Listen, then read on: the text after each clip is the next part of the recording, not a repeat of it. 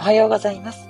トラウマコンプレックス解消カウンセラーのかまやんです、えー、今日もこの音声を聞いてくださって本当にありがとうございます。心より御礼申し上げます。この音声を収録している日時は2022年8月5日金曜日の6時40分台となっております。はい。ということでね、えー、アニバーサリー企画第2弾ということで、祝300回え幸せになるために今一番伝えたいをやっていきたいと思います。ありがとうございます。ね、え昨日めでたく300回を迎えましてね、今日が301回目の放送なんですけれども、えっ、と、ここはですね、えっ、と、300回祝ということで、えー、今一番伝えたい、まあ、幸せになるために必要なことのベスト3をお送りするということで、今日はその第2位の発表ということになります。はい。えー、300回なんでね、3に引っ掛けて3個ということでね、はい、ちょうどね、今私、皆さんにすっごい伝えたいっていう3個があるんですよ。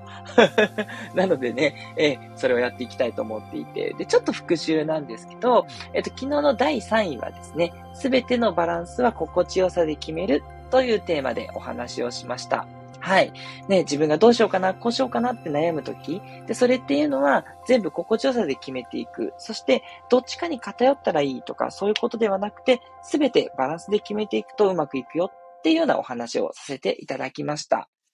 はい。ね、いかがでしたでしょうか？ね、これはあんまりね、語られることじゃないですし、よくね、好きなことをやっていこうなんていう形でね、さっと終わってしまうんですけど、私はその、なんだろうな、好きなことだけではなく、こう、対立軸にあるような二つのことっていうのは結局バランスよくどっちもやった方がいいって思う立場なので、はい。あの、どうしようって思うときね、A がいいか B がいいかっていうときは、どっちかを選ぶんじゃなくて、A が何十パーセント、B が何十パーセントっていう、自分がそれだと、こう、精神的に満足する。そのレベルを保つっていうのが一番いいよっていうお話でした。はい。ちょっとね、抽象的だったんで難しいかもしれないんですけど、ちょっとよくわかんなかったっていう方はですね、例えばこういうことですか？みたいな。具体的なね、皆さんの例をね、送っていただければ、私の方でコメントさせていただくので、そんな感じでね、理解を深めていただいてもいいと思います。すごく大事なポイントだと思っています。はい。ではですね、今日はいよいよ第2位の方に行きたいと思うんですけれども、ここでコメントいただいております。てつやさんからおはようといただきました。ありがとうございます。えー、哲也さんとはですね、えー、3週間4週間後 ?3 週間後ですね。えー、ちょうど金曜日なんで、えっと、26日の金曜日ですね。に、えー、午後2時からですね、えー、コラボのライブ放送させていただきます。私のね、えこのチャンネルの方に、哲也さん来てくださいますので、ぜひね、前回のようにまたね、繰り広げられる楽しい、そしてマニアックなね、トークになるんじゃないかなと思っててね、ぜひね、期待していただきたいなというふうに思っております。哲也さんいつもありがとうございます。はい。で、えっ、ー、と、ちょっと最近ご連絡してなかったんですけど、あの、このチャンネルはですね、あの、私の癒しの声をお届けする今の幸せと、それから一つテーマに沿ってお話をするので、そのテーマをあなたが知って理解を深めていく、そして自然にね、それに従って行動するようになりますので、自然と幸せになってしまうっていうね、えそんなね、魔法をかけるプログラムという風になっております。なのでね、あの、毎日ちょこちょことね、聞いていただくのがやっぱりおすすめでして、あの、シャワーのようにね、私の言っていることをね、こう、ふたしていただくと、あの、あ、そうかもなって思えることがだんだん増えてきて、やっぱそれにこう、だんだん感化されていきます。いい意味でのですね、こう、マジックをかけていってますので、ぜひね、あの、思い出した時に聞いていただけたら嬉しいなというふうに思っております。はい。ではね、えー、そんな今日はもう、えー、神回ですということで、昨日、今日、明日と神回続きなんですけど、その第2位をお伝えしたいんですが、第2位はですね、言ってしまえば当たり前なんですけど、つい偏ってしまうあれでございます。では発表いたしますね。第2位は、良いことと悪いことはすべて同じだけある。良いことと悪いことはすべて同じだけある。でございます。はい。ねこれもね、あの、ちょこちょこ語ってるし、よく片鱗が出てくる内容なんですけど、これもスーパーウルトラ大事です。ということでね、幸せに生きたいのであればですね、もうこれは絶対に押さえといていただきたいポイントになっております。はい。良いことと悪いこと。つまりですね、すべて、えー、物事っていうのはただそこにあるだけ。そして事実はそこにあるだけで、それに対して解釈を加えているのは私たちなんですね。で、私たちはともすると自分が嫌な感情を受けたものに関しては、基本的に悪いって思ってしまうんですね。はい。例えば不快なことがあったら、例えばなんか変なこと言われたとかあると嫌だなってやっぱり思いますよね。そう。それが普通ではあるんですけれども、そこからどんなメッセージをさらに気づきとして受けるか。これがすごく大事なんですね。はい。変なことを言われたとしたら、あ、そういうことに気にする自分っていうのは、例えば、まだまだ周りの環境に左右されてしまう自分だなと。そうじゃなくて、自分はこうやってやっていこうとか、こういうふうに生きていこうっていう指針を決めて、それに持って生きていれば、周りで何が起ころうとも、それを気にせずに軸を持って生きていけるはずだ。そういうことに気づかせてくれた。例えばそういう感じなんですね。もしかするとこの考えに慣れてない人はこじつけかなっていうふうに思うかもしれないんですけど、最初はね、こじつけでもいいと思います。うん。よくって、あの、ちょっとでもいいことがあるな。あ、こんないいこともあるかもなっていう、それをね、積み重ねていくと、いつの間にか本当に悪いことっていうのがいいことと相殺できるレベルに行くんですよ。このレベルに行くと最強です。悪いことがなくなっちゃうんですね。はい。そしてもう一つ。今度はいいことですね。いいことが起きた時に足元を救われる経験ってないですか？例えば調子に乗ってる時に怪我をするとかね。うん。こういうことなんですよ。つまり、いいことが起きてる時っていうのは、上の空だったりとか、ちょっとこう舞い上がっちゃってて、それで何かいつもはしないようなミスが起こったりするんですね。これが、いいことと悪いことは全て同じだけの逆パターンなんですよ。うん。で、何がいいかっていうと、これはですね、いいことが起きた時に襟を正して落ち着いていられることができるんですね。いいことが起きたなっていう時は逆にちょっと気を引き締めるというかね、そういうことをするので、悪いことが起こりにくくなるんですね。はい。なので、いいことは、いいこととして捉えた方がいいんじゃないかっていう考え方もあると思いますし、私もいいことはやっぱり喜びたいので、あんまりこれについては賛同してないっちゃしてないんですけど、でも、心の中でどっかで、いいことが起きてるときは悪いこともあるかもしれないっていうのが、ちょっと心の脳裏をかすめるように今なってます。それがね、一番いいです。そうすると、やっぱり落ち着いて行動できるんで、幸せは噛み締めつつも、用心もするって感じですね。あ、こういう時はちょっと用心しないとなってなったりするんで、はい。あの、悪いことが起きるというよりは、いいことだけが起きるってことはないっていうふうに捉えていただくとですね、いいなというふうに思うんですね。ね、人によってはね、え、それってなんか幸せ半減しちゃうんじゃないのっていうふうにね、思うかもしれないんですけど、いいことが起きてる時に悪いことが起きると、すっごいイラッとしません？どうですか？私はそういうタイプです。もうね、なんでこんなに機嫌よくいられる時にこんな嫌なことが起きるんだって逆にマイナスを増幅されてしまうんですね。それであれば、最初からいいことが起きてる時に悪いことも全然起きるものだって思っておけばですね、悪いことが起きても心構えができてるんで、まあまあそれぐらいのこと起きるよね。まあでも今ね、すごい嬉しいことあったしなっていうふうに、前向きにね、悪かったことを受け止められるので、これはね、これですっごくおすすめなんです。はい。ということでね、いいことと悪いことは全て同じだけあるっていうこの大原則。これをね、ぜひ守っていただきたいなというふうに思っております。はい。あの、もちろんね、すべて同じだと思えないっていうところから出発で全然もちろん OK だし、普通だと思うので、そこからね、ぜひぜひいろいろ広げてほしくてですね、まあ、やっぱり主に広げるのは視野を広げるっていうこと。それから時間軸を広げていくっていうことなんですね。はい。視野を広げるっていうのは、あの、その一側面だけを見るんじゃなくて、別の側面を見るっていうことになりますね。はい。だから、例えば、その嫌なことを言われたって言ったら、その嫌なこと言われたことだけにフォーカスしちゃうと、それって悪いことっていう認識でしかないので、嫌なことを言われたっていうことが、じゃあその嫌なことを言われて気にしてる自分っていうところにフォーカス当てて、なんでその嫌なこと気にしてるだろう、自分は？って考えていけば、あ、嫌なことを気にするっていう、まだまだ他の人に言われたことに影響されちゃうような、そんなしっかりしてない自分だな、みたいにね、気づくとかね。そう。だから、相手に、えーと、フォーカスするだけじゃなくて、自分にもフォーカスする。それから、その周り全体を見てね、そういうことを言ってくる人と自分がいるその環境全体を考えるとか、ね。うん。そんな感じで、いろんな視座、視座っていうのは見る立場なんですけど、いろんな物事を見る立場っていうのが変えられるので、それをね、変えていって、どんなメリット、デメリットがあるかっていうのを見つけていく。これね、ゲームみたいでね、結構楽しいですよ。はい。楽しいのは私だけかもしれないですけど。そう。でもね、あの、そんな感じです、イメージ的には。そう。何かに凝り固まらずに、じゃそれを見ている、なんだろう、こう、神様的なね、その上から見てみるとかね。そういうのでもいいですし。そう。で、ただ、あくまでも、人に対するメリット、デメリットは出さなくて大丈夫です。あくまでも自分のメリット、デメリットで、ここは自己中で大丈夫です。つまり、なんだろう、嫌なことを言われたとしても、でもこれ相手の立場から見れば、こうぜひ、こう私に文句を言ってやってスッキリしたってことは相手にメリットがあるな。だから、いいことと悪いことは全て同じだな。っていう風には取らなくて大丈夫です。そういう風に取っちゃうと、どっかで自分にはいいことがないって思っちゃうんですよ。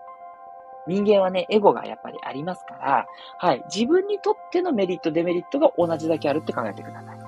はい。他の人にとってのメリットは考えなくて大丈夫です。ただ、自分のメリットを考えるときに、視座を広げてほしいですね。視野を広げてほしいです。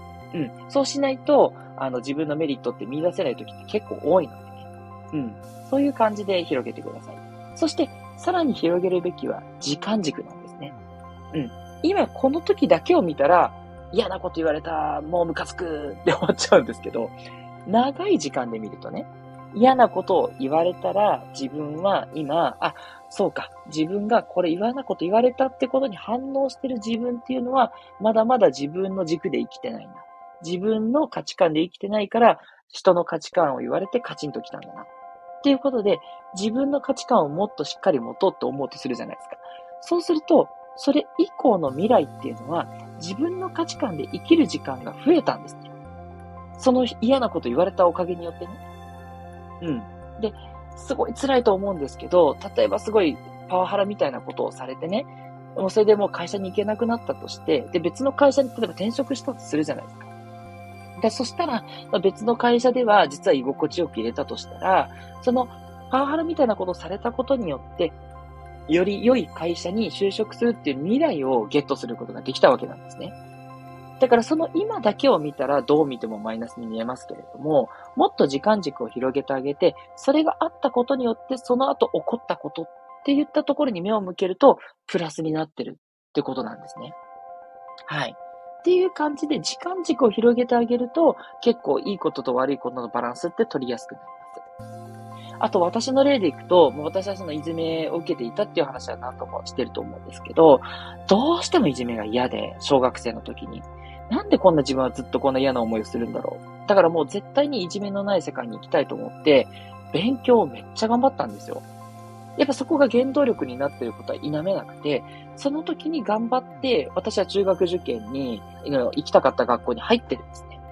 うん。なので、まあ、行きたかった学校でまたいじめを受けるっていう、もうそれもまたかなりどん底に突き落とされるんですけどね。そこで自分は頑張っても、あの努力しても結果は変えられないみたいな、そういうね、ネガティブなビリーフを受け付けられたりもしたんですけど、まあ、それはちょっとまた別の機会として、私が、その、今ね、あの、仕事につけてるのは、やっぱりその中学の時にすごく勉強がん、受験の時に勉強頑張ったからなんです。で、その勉強頑張ったのは、いじめを受けてたからなんですよ。だから今すごく感謝してます。いじめを受けてたことは確かに辛かったです。ですけど、その辛かった経験と同じだけ私は成長することができてます。勉強することができたんですね。だから、あの、まあ、言い方あれですけど、人よりも多分勉強してました。ファミコンもやってたけどね。ファミコンもめちゃくちゃやりましたけど、勉強もめちゃくちゃやりました。なので、すごい、まあ、自分で言うのはあれですけど、いい成績で中学校に入ることができたし、まあ、そこでまたいじめられるんだけども、まあ、それはまたそれで次に繋がっていってですね。っていう感じで、あの、悪いことだけってことはやっぱりないんですね。はい。ないです。自分で信じてください。悪いことだけはない。いいことだけはないって。もうこれはね、信じてもらうしかない。逆に、信じると、ちゃんと出てきます。ちゃんと出てきてバランスが取れて、結果あなたは幸せになれますから、はい。最初半信半疑でもいいので、いや、まさかこれにいいことはないでしょっていうふうに思いながらも、まあでもな、なんか全部同じだけある誰か言ってたから 考えてみるかみたいな感じでね、考えてもらうと、あ、確かにちょっとこういうことがあったかもな、みたいな。そんな感じで出てきますから、これをね、絶対にね、やっていただきたいんですね。はい。いやー、ということでね、もうちょっと、もう本当にこれいくらでもの話できちゃうんですけど、ね、また長くなっちゃいますから そろそろっていうことにしたいんですけど、皆さんのね、メッセージをお読みしたいと思っております。えー、まずはスコアさん、ありがとうございます。長野からいつも聞いてくださってます。おはようございます。晴れてます。ということで、あ、よかったですね。なんかね、結構あの豪雨でね、大変な地域もあったりしますから、ね、皆さんお気をつけいただいて、東京もね、昨日は結構ザーッと降ったりして大変でした。はい。あ、今日はね、曇りということで、まだ雨は降っていないんですけどね。涼しくていいんですけどね。はい。あの、これもそうです。天気も同じで、いいこと悪いこと、すべてね、これもイーブンになりますから、ぜひね、あの、嫌な天気がある場合はね、それをちょっとこう、いろいろと、あの、考えてみてください。その嫌な天気にも、いいところがないだろうかってね、探していただけたらと思います。えそして、自分の価値観、わからないことあります。ということでね、そうですよね。あの、全部の自分が理解できるって意外と難しいです。私もまだまだ自分を探求してる途中でね。なので、あの、よく内省って言いますけど、内観って言いますけど、自分は結局何が大事なのか、何が嫌いなのか、そしてどうやって生きていきたいのかとか、そこっていうのは結局自分の私は感覚だと思うんですね。昨日のお話に近いんですけど、心地よさだと思ってるんですよ。なんで何が自分にとって心地よいのか、心地よくないのか、そこを、あの、常にですね、意識していて、で、私なんかそれを日記に書くようにしていて、日記にこれが良かった、これが悪かったっていう、自分の中の感覚としてね、それをね、あのー、整理していくと見えてくるものがあると思います。あ、自分でこういうことが大事なんだ。これのことは大事じゃないと思ってるんだっていうのが整理できたりするんで、今度ちょっとそのお話もした方がいいですかね。はい。自分の価値観を見つけていくにはって、これも幸せになるためには非常に大事なことなので、はい。スコアさんありがとうございます。素敵なコメントいただいてですね。ちょっと自分の価値観をどうやってさらに見出していくか。誰でもね、できる方法がありますので、これをちょっとお伝えしていきたいなって思います。え、そして、哲也さん、えー、コージマ大しでいいですかね ごめんなさい。私が読めてなくて。いつも以上に調子が良くて、いつもの調子が崩れてしまうという逆説。そうなんですよ。そう。調子がいいなと思ってやってると、なんかいつもできることができなかったりするじゃないですか。もうまさにそういう感じ。だから、いいんです。それで自分が良ければ全然調子乗ってもらってよくって、だけど悪いこともあるんだよって思っておけば、調子が崩れたって別にいいじゃないですか。また調子が戻れば、崩れたものも戻るわけでね。そう。だから、プラスとマイナスが大きい状態から、ゼロになればマイナスもゼロになるわけですから、哲也さんのおっしゃる通り、そこを理解しておけばね、楽なんですよ。そう。そこが私の今日お伝えしたかった、最もお伝えしたかったところなんで、ナイス哲也さんツッコミでございます。そして、え、かまやさんの話し方、耳に心地よい一員。あ、ありがとう。分析していただいてますね。嫌なことを言われてムカつく笑いって思っても、のように、強いマイナスな言葉の直後にニコンという表現を付与しているからかも。ということで、本当だ。私今も笑ってますけどね。そうか。怒ってる時にその後、こう、ちょっとこう、笑いが入るんですね。かっこ笑いがね。なるほどね。あ、そうか。私自分の中でもマイナスの後にプラスを入れてるんですね。それは気づかなかったななるほど。さすが哲也さん、気づきの鉄人ですね。すごい。ありがとうございます。なるほどね。だから、えー、これを自分がね、もう嫌だなっていう、それだけの言い方で言ったらちょっと朝から不快かもしれないんですけど、まあ割と茶化して言ってますよね。もうほんとムカつくっていう感じのね。多分そんなムカついてないですよね。そう。なるほどね。そっかそっか。ありがとうございます。嬉しいな。心地よいって言っていただいて嬉しいです。はい。そして、なずきひとりさん、いつもありがとうございます。なずきひとりさん、長崎から聞いてくださってます。おはようございます。キラキラキラキラ。過去の経験が今の私を作ってると思っています。ということで、素晴らしいですね。その過去の経験がもうきっとね、本当にその時、その時をもう思い出したくないほどのね、嫌な思い出っていっぱいあると思うんですよ。でも、それをね、えー、経て、きっと、あの、強くなった自分だったり、変わっていった自分って絶対にあると思うんですね。そこをね、ぜひ、なずきさんのように見つめてほしいなと思うんです。そう。あの、今は直視できなかったとしても、いつか直視をしてですね、はい。そのことに対して感謝できるレベルまでプラスを出していってほしいんですね。それが何はと、何は何とも自分のためです。はい。他の人のためとか一切いらなくって、自分のために自分の嫌な思い出を浄化させてあげるんです。はい。これがすごく大事なことです。そして、すいません。もうほんと宣伝したいわけではないんですけど、カウンセラーはそのためにいるんですね。なので、自分自身でどうしてもそこのバランスを取るのが難しければですね、ぜひともご相談ください。あの、メールとか、レターであれば大丈夫ですし、はい。で、カウンセリングをっていう方はですね、あの、まずメールマガジンをね、取っていただくと、そのあたりからですね、ご案内が取れたりするので、まあ、そこはちょっとホームページの方からとかなるんですけど、まあ、あの、重くないものであれば、もう今日の私の話で多分ね、皆さんもう学ばれてきてるのでバランス取れると思いますから、それでもね、ちょっとこの悩みが難しいっていうことはね、カウンセラーにご相談いただくっていうことをお勧めいたします。はい。すごくね、生きやすくなります。私も本当に、あのー、癒されてきたんでね。はい。今、あの、私がね、えっ、ー、と、取り組んでいる、あの、さらにね、えー、カウンセリング力をパワーアップするっていうことをやってるんですけど、まあ、その中で自分をね、まずはそうやってプラスマイナスのデメリット、メリット、ちゃんと、え、バランスを取らせて、と、えっ、と、あ、そっか。明日の第1位を話、予告になっちゃうんですけど、明日話すこともプラスすることで、きっちりと自分の中に愛と感謝が溢れる状態の本当の究極の幸せを手に入れることができるんですね。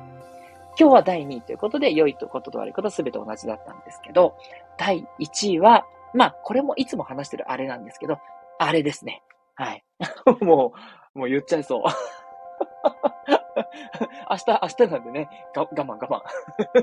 はい。え、ということで、えー、良いことと悪いこのバランスと、明日の第一を二つ、この二つをね、組み合わせるっていう、それが、まあ、最強の癒しであり、最強のカウンセリングになってますので、ぜひね、ご自身でトライしていただける内容です。明日もそうです。それをやっていただいて、難しいところはフォローしていきますので、ぜひぜひコメントレターをお寄せくださいという感じのワンツーフィニッシュになっています。はい。ということでね、はい、いかがでしたでしょうか？ね、当たり前といえば当たり前。だけどなかなか難しいからこそそこに切り込んでいきます。はい。もう絶対にこれを聞いてくださってる皆さんにはできるようになってほしいから。うん。マイナスとプラスのバランスが取れたらもう本当に楽ですよ。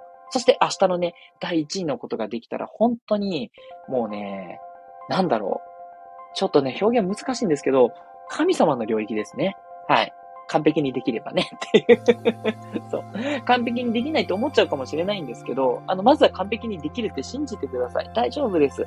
その境地に行ってる人ね、日本人でも何人も何人もいます。はい。全然大丈夫です。あなたにも全然できます。もう、私の放送をね、こうして、いつも聞いてくださってるっていうことはもうそれだけでね、もうはるかにね、えー、私があれなんですけど、その、あの、すごく精神上幸せなレベルに行ってますから、もうもう一息っていうところなので、そこのね、もう一息をね、私の方でいろいろ手を変えしながらお伝えしていきますので、一緒にね、ぜひぜひ、あの、精神の高みをね、目指していきたいと思います。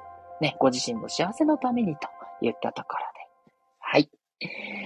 えー、今日の放送いかがでしたでしょうか？ね、えー、もう私的には10個ぐらいいいね押したいところなんですけど。私の評価聞いてないですね。皆さんがね、どう思ったか、それをぜひね、お聞かせください。あの、いいねボタンだけでもちろん結構です。押していただけたら大変嬉しいです。はい。えそれでは今日はこの辺りということで、またね、明日6時40分頃から放送いたしますので、第1位ね、お聞き逃し、お聞き逃しなくお願いしたいと思っております。